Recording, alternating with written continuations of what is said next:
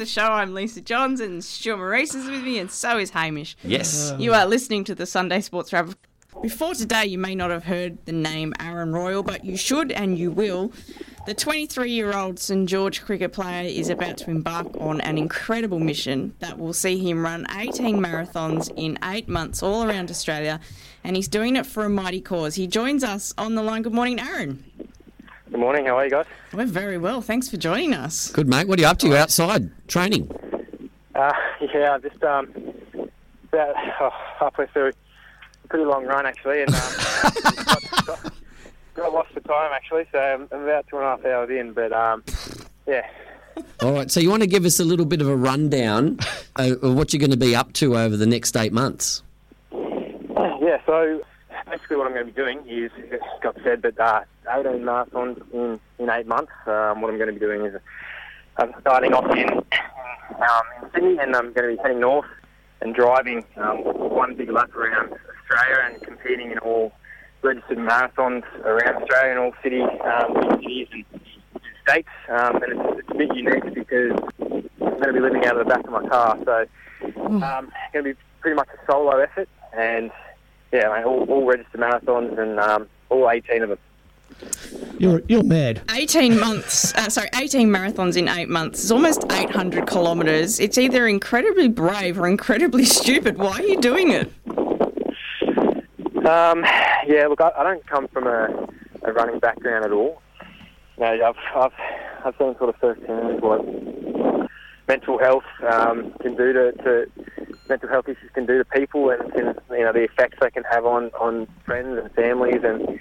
Um, and relationships, and um, you know, I just wanted to to put my hand up and, and try to make some awareness out of this. So, sort of six, you know, six months ago, you know, like I was, I wasn't in the, you know, frame of mind myself, and um, you know, everyone goes through those those stages in, in life, and um, you know, the reason I'm doing this is to just say that, you know, like you can you can be down, and, and that's all right, but. You know, it's, it's just temporary, you know. You you it, you, got, you got a temporary amount of, of pain, and I'm, I'm sort of going to be going through it with, with my runs and stuff. But you know, it's only it's only temporary, and you can see the um, rewards on the other end. So all the all what I'm doing it for is to raise, obviously raise awareness. That's the that's the main thing, and then there's the the, the money side of things as well. So I'm trying to raise as, as much money as I can, and that's all the money's going to be going to the educational side of things. For the Black Dog Institute. Right, so how do you prepare for such an undertaking? Like, how, how are you getting yourself ready for this? I would suggest the Couch to five K app on the... um, it's just a lot of running. I've, um, um, I got coached by uh, Jock Campbell, who, who does a, a lot of work with a lot of cricketers in the in the, in the area, the Sydney Cricket Grade competition, and um, look, he's put me through a pretty hectic schedule. Um, you know, I can... Any given week, I can run up to one hundred k's a week with a couple of long runs in between, and a lot of soft sand stuff and hills and mixed with bikes, and you know, so preparing, you know, it's it's, it's been quite it's been quite difficult, but you know, on the other side of things, it's very rewarding, and yep. I'm running wearing a smile on my face. So yeah, look, um, a lot of a lot of running, and then there's obviously the recovery sides of things, and um, I mean, I've got a few people help me out. Um, so you know, it's it's it's, it's been uh, a fantastic effort from everyone that's been involved and put their hand out to, to help out in the in the project or the journey. And your physio must think you're absolutely mad. Yeah, I've got some boys um, at iMove and Miranda. They, they they do a fantastic job for me. They they do think I'm a little bit mad. That's what everyone sort of says at, at first. But as as, you, as I said before, you know, if, they're all helping me get to, to what I want to get to. Um, and you know, it's a, it's a fantastic thing to see people. You know, put put other people before themselves. So what sort of time would you run for a marathon? So the, the aim is just to, to complete the eighteen, but I'm sort of on track to go, you know, sub four, which is around about yeah. just under five-minute Ks yeah, um, for forty-two. So, that's very good, yeah. Um, yeah. What's your resting heart rate, Aaron? Um, to be honest, I've... Never actually, oh. never actually checked that. Check your Fitbit, mate. Check your Fitbit. uh, I've got a question for you. Um, crunch some numbers for us. What what sort of numbers are we looking at over over the eight months? In terms of how, how far will you run? How far will you drive? Because I suppose you you're, you're yeah. competing probably all over Australia, right? Yeah, yeah. So it's going to be well, it's going to be around about twenty-five thousand k's by car, and that's you know going from from marathon to marathon, and then um, in terms of k's, it's, it's probably close to close to eight hundred, which is it's about Sydney to Melbourne. If that gives you a bit of an idea of of, of um, k's. It's Cliff Young. It's, it's, it, it gives us uh, an idea of how much bone you're going to go through and how much uh, rubber sole you'll yeah. go through on your shoes. I hope you got a good shoe sponsor. Yeah. How, how old are you, Aaron? twenty-three. twenty-three. Um, yeah, I'm still looking for that, actually. Um, uh, if anyone wants to get in contact with a shoe sponsor, I'm more than happy to. Uh, Kingsgrave Sport. Might, might, might have to help you out there. Um, maybe Chad Porter, former St George cricketer from your from your cricket club, works for Puma. Chad, if you're listening, we've got a challenge for you. Let's yeah. let's get on board here and, and help out. So how can how can um, the punters out there uh, help you out? The couch dwellers. Yes. How can we help you out? So I've got a I've got a website. Um, w w w dot lap for lives L A P the number four and then lives. Basically, it's it's got my whole um, itinerary, marathon to marathon, and then there's a big donation button where if you want to. If you want to contribute to the the overall um, target, that'll be very beneficial. And you know, every every dollar adds up. And I'm a, I'm aiming for eighteen um, eighteen thousand for the eighteen runs. I'm currently sitting at I think I think it's just under seven. I don't know. It, there's a, been a lot of my mates and a lot of cricketers and and um, friends and family and small businesses around the area that have chipped in. So I'm I'm very humble and appreciative of, of all that. So yeah, that's that's the aim, the eighteen thousand. So if anyone wants to, to go to the the website and chuck a bit of money in that in that. That's account. a go. That's a GoFundMe page. Yeah, it's a, it's a GoFundMe page, and um, every cent of that's going to go um, straight in the pockets of Black Dog. I was looking at your um, Laps for Lives web page during the week, Aaron, and um, I did look at your itinerary. Some nice places you're going to be running in, but there's there's a marathon three days after Christmas. Are you mad? You're going to have to forego the Christmas pudding. Uh, it's carbo loading. Carbo loading, yes. Uh, yeah, yeah. Well, no, it's, it's it gives me a good excuse to um to get stuck into the uh, the pudding and the chicken. And and where's cricket going to sit this year for you? So you obviously the first part of the season you'll be running around Australia. So uh, uh, the bat and ball being put to the side.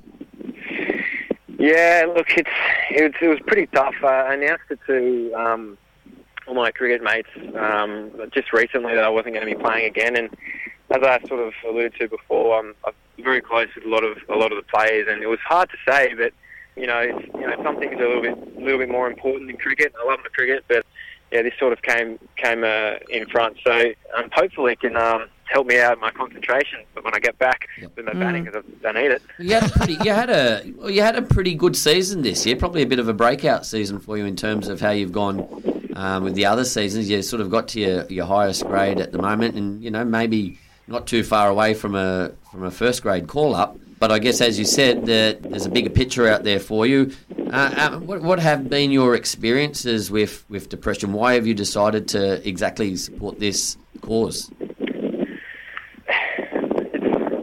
it's one of those things that you know it's it's hard to pinpoint an exact time or something that goes on in your life where you go, you know, this this is um, this is this has been the you know for me. For me personally, um, you know, a couple of build-up of, of things, and you don't, you can't really. It's, it's one of those things that's hard to explain. But I know that, that running for me was just a way to, to get out of a bit of a hole that I was in. Like I, I lost a lot of passion for a lot of things that I was doing, and you know, cricket was one of those things where I lost a bit of passion for it, and I, I couldn't really tell you why. Like I still love the game, and as you said, I was I was performing well, and you know, those are supposed to be all the you know the good times, but yeah. yeah so so running for me was just a, a way to to release everything, and you know I sort of started running five Ks and built it up to ten, fifteen, twenty, and then you know all of a sudden I'm getting close to that marathon mark, and I sort of said to myself, you know why can't I why can't I make a little bit of awareness out of this? And I'm sure there's a lot of people who are in a similar position, you know, just uh, having a bad having a bit of a bad time and are looking yeah. at some sort of release. So um yeah, as I said, running was running has been and will continue to be a, a big a big thing for me. Yeah. So as as we talk to you, are you actually running now, or have yeah, you have, have you have you stopped? Yeah, I've, I've I've stopped right now, but I'm um I'm sort of at Kurnell, so I was hoping that um the reception in that didn't drop out. It seems pretty good at the moment. But, yeah, it's been good. Um, there, yeah, there's, I've just been running around. There. There's a relay for life going on with Cronulla at the moment. Ah, so right. I did about yeah twenty k's worth of the, the track there, and I went to Kurnell, and time time got the um, the better of me. So I was hoping just to be in a room quiet, but. Yeah. Actually, I know what you were saying there about uh, the running, and I, I did quite a bit of it over many, many years, and it was always very peaceful out there on the road. But, of course, at age sixty now, I've had a hip replacement, uh, so I'll give you the name of my surgeon because you're going to need it. I reckon he's going to need it. uh, yeah, I might take that down just in case. No, mate, but really, um, great, great initiative. Um, we commend you for... for the effort and the, the punishment you're going to put your body through, but all in the name of a of a very good cause, a very relevant cause at the moment. Yeah. We're going to be talking a little bit more about this subject, especially when it comes to, to sports people and athletes, and, and uh, it seems to be out there in the media and, and ever so present in a lot of sports people's lives. So well done, Aaron. Good luck with it all. Hopefully the, the listeners out there will, will jump on board, and uh, we'll have more support coming your way. We are about to put your uh, website up on our Facebook page, so everyone out there listening, please go and check out Aaron's page and stick your hand in your pocket and dig deep, because it is a very good cause that Aaron's trying to bring into focus. So as Haim said, we do wish you all the very best. Uh, no, I appreciate it. Thanks for the thanks for the call and thanks for your time, guys. Not no a problem. Worries. All the best, mate. Yeah. Keep running. That was Aaron Royall. What a, a remarkable young man with a remarkable mission ahead of him. You are listening to the Sunday Sports Wrap. Little did we know the topic was going to explode in the media when we stumbled upon the topic of life after sport last week, but explode it did. Four Corners aired a story during the week featuring Belinda Hocking, Stephanie Rice, Nathan Bracken, Lauren Jackson, Courtney Dempsey, and they also touched on the Dan Vickerman story and put their struggles in their life after sport directly in the spotlight. A few days later, the Sydney Morning Herald published a story that former Parramatta Eels forward Brett Hornsnell uh, is taking legal action against the club over mental health issues he's endured following his career in league, which will be a landmark case and mm. have huge ramifications, not just in league, but in sport in general in this country when that hearing takes place on May twenty-second. But before we discuss this topic, I think I think we should differentiate between the two parts that are making up the debate, and I think that there are two parts. Uh, mental health doesn't discriminate. And being an athlete doesn't protect you from it, nor does your pay packet, and that's a very real problem, and we acknowledge that. What's also a problem, uh, which is the second part, is I think the lack of preparedness our athletes are afforded to manage with life after sport in regards to employment and finances. And I think that there's an important difference there. But, boys, what have you made of the story? Look, I think the thing for me that comes out is like going back five years, I wasn't even aware of this in sport. No. Because we always just looked at our athletes. They're put on a pedestal and you, you keep them that way. But I guess whether it's just the times we live in, everything's coming out now. And I think it's very relevant because looking deeper into it, uh, from the outset you can think, right, their lives are perfect. They earn a lot of money for doing what they love. Mm. But when you really, you know, look or dig a little bit deeper into everything, there, there are massive problems that these guys have to face, guys and girls, sorry, that they, they face by being a, a, an athlete. You know what I mean? Yeah. Stu, do you have any thoughts on it? It seemed to me that, um, like, back in the old days, the uh, footballers, stuff like that, would finish their careers and just go on with life. There wasn't such the media attention yeah, and scrutiny, media though, attention. those days. Um, it's, it's surprising me. I, may, I think it may be just a more of a modern thing where... Do you think more people are prepared to talk about it now? I think it's awareness. Yeah. That's what it is.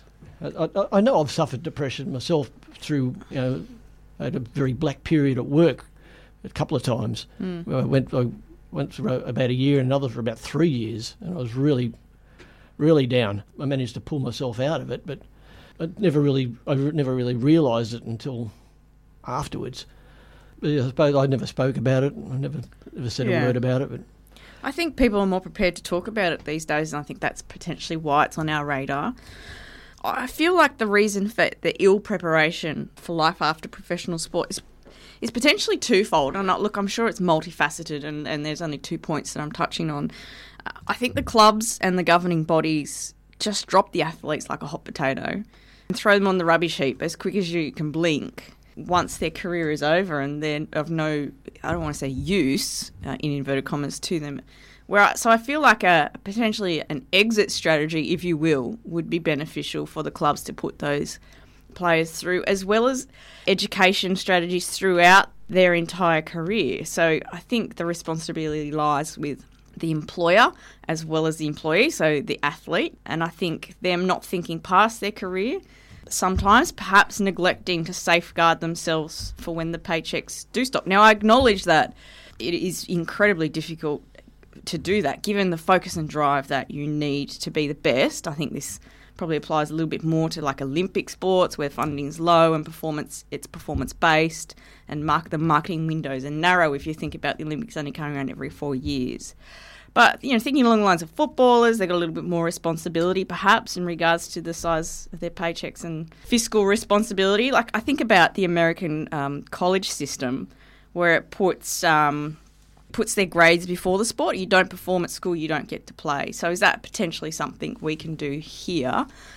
I think that the other part of the problem potentially, and Haim, you touched on it, is I think as a society we're to blame a bit. The sport-loving culture that we are, we hold it so dear in this country, has potentially created a monster. We put athletes on the pedestal and tell them over and over again that they're special. We've fallen all over them, give them special treatment, we pay them a lot of money, and then when the lights fade, people are no longer fawning over them, we no longer put them on that pedestal, and then they're left thinking, but you said I was special. So, like, there's a disconnect there. So for me, it's learning how to deal with that. Yeah. Would be basically, I don't know, solving the issue, but it would be covering the issue a little bit better. Mm. Because one of the mo- more interesting quotes I read from a sports, uh, sports person talking about this subject is, as a as a sports person, you die two deaths. Yeah, that was Lauren Jackson, actually, on the, and, on and, the Four Corners program. And one program. is when you, you obviously stop yep. playing sport, and the other yeah. one is when you, you finally do come.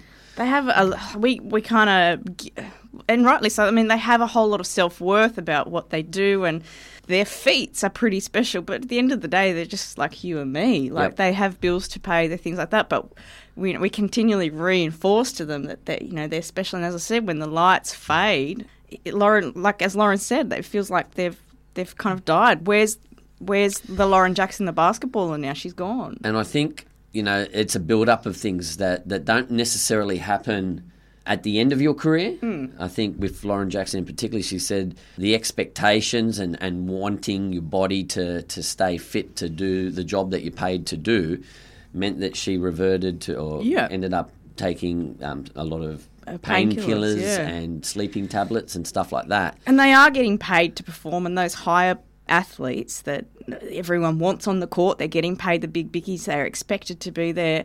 You know, they do tend to be pushed further beyond. So, if, you know, if I broke my finger, for example, I would, you know, not play basketball for five weeks. Mm. But for Lauren Jackson, That's you know, big. they're going to go, there's nothing, that you'll be fine, just tape it up, out mm. you go, here's your paycheck. So, yeah. you know, they, they do put their body through a lot to achieve what they're doing. But, yeah, it's it's a very big disconnect when the yeah. career is over. Well, so you just mentioned that, and I just brought back that memory of where I dislocated my finger playing that indoor netball thing, yes. and you wouldn't put it back in. No. And I had to go to the hospital, and I couldn't play anything for weeks, but you see a footballer dislocate a finger, they go out, pull it back in, That's right. tape Keep it up, playing. And off he goes. That's it. And uh, like, yeah. there's no way in the world I could have done that. Yeah. But yeah, I suppose one of the, the other things to look at here is you've got to then deal with all those, you know, your body's got to deal with that after yeah. after sport. Look, many of them um, continue to, to stay involved in the sport. I think that's one of the things, like, and I by no, you know, I never really played a, a great level of cricket, played a little bit of first grade and stuff like that. But for me, finishing up was pretty easy. Mm. I didn't have any sort of mm. issues with stopping playing. But I think that was because, A, I, I'm, you know, I, I took on cricket coaching, so I was still yeah. involved in the game, and, and I stayed involved through the management committee with my club. So I don't yeah. feel I'm missing out on that. The other thing is mateship. Mm. You know, you're you're living your life virtually with these guys, and you yep. become very close to them. All of a sudden, you stop playing. That's it. And the, the nature of the beast is you don't you don't have that circle of friends around you. And hopefully, they they stay in touch and stuff like that. But it's not. It's not the same. It's not, you know, we're out there killing for each other. Mm. You're um, not experiencing that on the together. Field, if you know what yeah. I mean, you know. And and some of those team sports where the other players continue with their career and, and you retire, yep. they kind of, life moves on and you kind of go, well, hang on, what about me? You've left me behind. Yeah. But yeah, when they, and a lot of the um, the troubles are, were around that. A lot of the athletes were talking about that, but they were also talking about their lack of employability and things like that. So Belinda Hocking was really struggling to get a job. So mm. I guess that's the other flip side of the coin about being prepared for the second part of your life, if you will. Yeah. And I think that that's where potentially we can be better at preparing our athletes. And I think there's a bit more responsibility around the governing bodies and clubs and things like that. I know a lot of clubs are starting to do that in, in regards to courses and TAFE and things like that. In fact, I heard uh, one of the Papua New Guinea players from last night has actually just recently finished his degree in business studies, which yep. is fantastic. So yep. mm-hmm. he's got a foundation there to build upon once the career is over and once the paychecks stop. Mm. I think we need to do be better at saying, yes, focus on your your sport, but do not neglect your future career. Yeah, well, that's probably the biggest problem, I suppose, of the guys that aren't prepared, don't actually invest their money wisely and, well, and do the right it. thing. They they come from earning you know, five hundred million dollars a year and they've got to go out and find a job and get about fifty thousand dollars or sixty thousand dollars a year. Well, and you it's mean, a huge difference. Uh, they get used to a certain lifestyle. I, I agree, and I think that that's where potentially clubs need to step in and go, yes, you're getting paid fantastic money right now, but at one point this paycheck's going to stop. I think potentially we need to set up like, you know, I, I, a trust or something so that when you retire, that the million dollars you're getting for the last six years or the half a million dollars you're getting for the last eight years, whatever, yep. is going to be able to allow you a buffer for when you finish a sport. Yeah, that's that's more the job of the, the player manager. Yeah, well, I, I, I suppose, that's yeah, that's the player manager. I remember, I go back to the mid-eighties where I was working uh, in the in a bank in a certain area and a a high-profile first grader who was an old friend of mine. We used to, I used to referee him in the juniors. Come and see me for a personal loan. He was on big money. Yeah, and he he wanted to buy himself a big flashy car. And yeah. he said, "I get paid every six months." He said, "They give me half half money and then half money at the end of the year." And because uh, I gave him the loan, he couldn't. He didn't make any payments, and I was chasing him. And the uh, C E O of the club come out to see me, and he said, "Look, how much do I need to pay you to to fix this up?" Yep, and he mm. paid it. And these guys just living beyond their means. Yeah. And obviously um, we've had a bit of this in the media in recent times, the gambling issues as well. Mm. And mm. I guess that's just ways um, of handling the pressures of, of sport and, and, and a lot of downtime, especially when they're injured. Mm. You know, yeah. what do you do? You sit on a roof and drink well, a Well, when cruiser. You're injured, is that not the in, that's not the perfect opportunity to go and do a... A course or something, or yeah. Look, I know my my experiences. I guess it's easy for me to sit here and say that. My experiences with Cricket New South Wales as a as a governing body of um, cricket in New South Wales is that you know they are trying to do things for the players mm. in order to, to better them and, and have them ready. So they you know they're, they're, the Australian Players Association also take responsibility mm. of looking after the welfare of players. There's the Men in League. They are fantastic. So, I mean, there, there's there's organisations that are obviously doing great job out there, and, and their workload is probably getting bigger and bigger. Mm. I wonder how much we. I wonder if we are seeing it more because the money on the table's bigger than it was in the past. Yeah, money's, uh, money's amazing these days. So, like last night, I was looking through the the Jillaroos and uh, you know all the player profiles. And all but three of them had the space filled out for occupation. And there was, you know, medical receptionist, as I said, Ruan Sims, firefighter. Another one was a full-time student. Another one was, you know, had, they've got occupations. They're not getting paid the big bickies. Mm. So I think money and the size of the paychecks we're giving our athletes also is prob- probably contributing to this problem. It comes down to the individual also. You you might be motivated or your parents might have brought you up to like, you know, you can't rely on your sport. You might not make it. You know, it's yeah. give or take. You might get an injury. Yeah. You need your fallback. So get your head down in the books, study. And but there's also, I guess, families and stuff out there where that particular sport is their life. Yeah. Mm. And to get that good, they probably didn't put much effort into their their, school, yeah. their effort. And again, at school. It's the reinforcement. You're special. You mm. don't need to worry about this. But it's not going to last forever. The other thing is, I think, you know, we're talking about how we need to look after our junior athletes, and I think sometimes we we pamper them a little bit too much. I agree. Yeah, yeah. We give them that special treatment and. Yep. We build them up, put them on the pedestal, and they get used to it. So, I, yeah, look, it's an it's a very interesting topic. It's a very interesting debate. There's lots online about it. I actually posted one of the stories on the Sunday Sports Wrap Facebook page during the week. So, look, yeah, as I said, very interesting. There's lots to talk about. It's very multifaceted, and I don't think we're going to be able to solve all the problems here. But I'm um, sure we can. It's been a great chat, and as I said, we did want to differentiate between the fact that mental health is a real problem, and we acknowledge that, and it doesn't differentiate between an athlete and a non-athlete. And uh, if you have any troubles or anything we've discussed this morning's been difficult for you, please, there are things out there like Lifeline on thirteen eleven fourteen.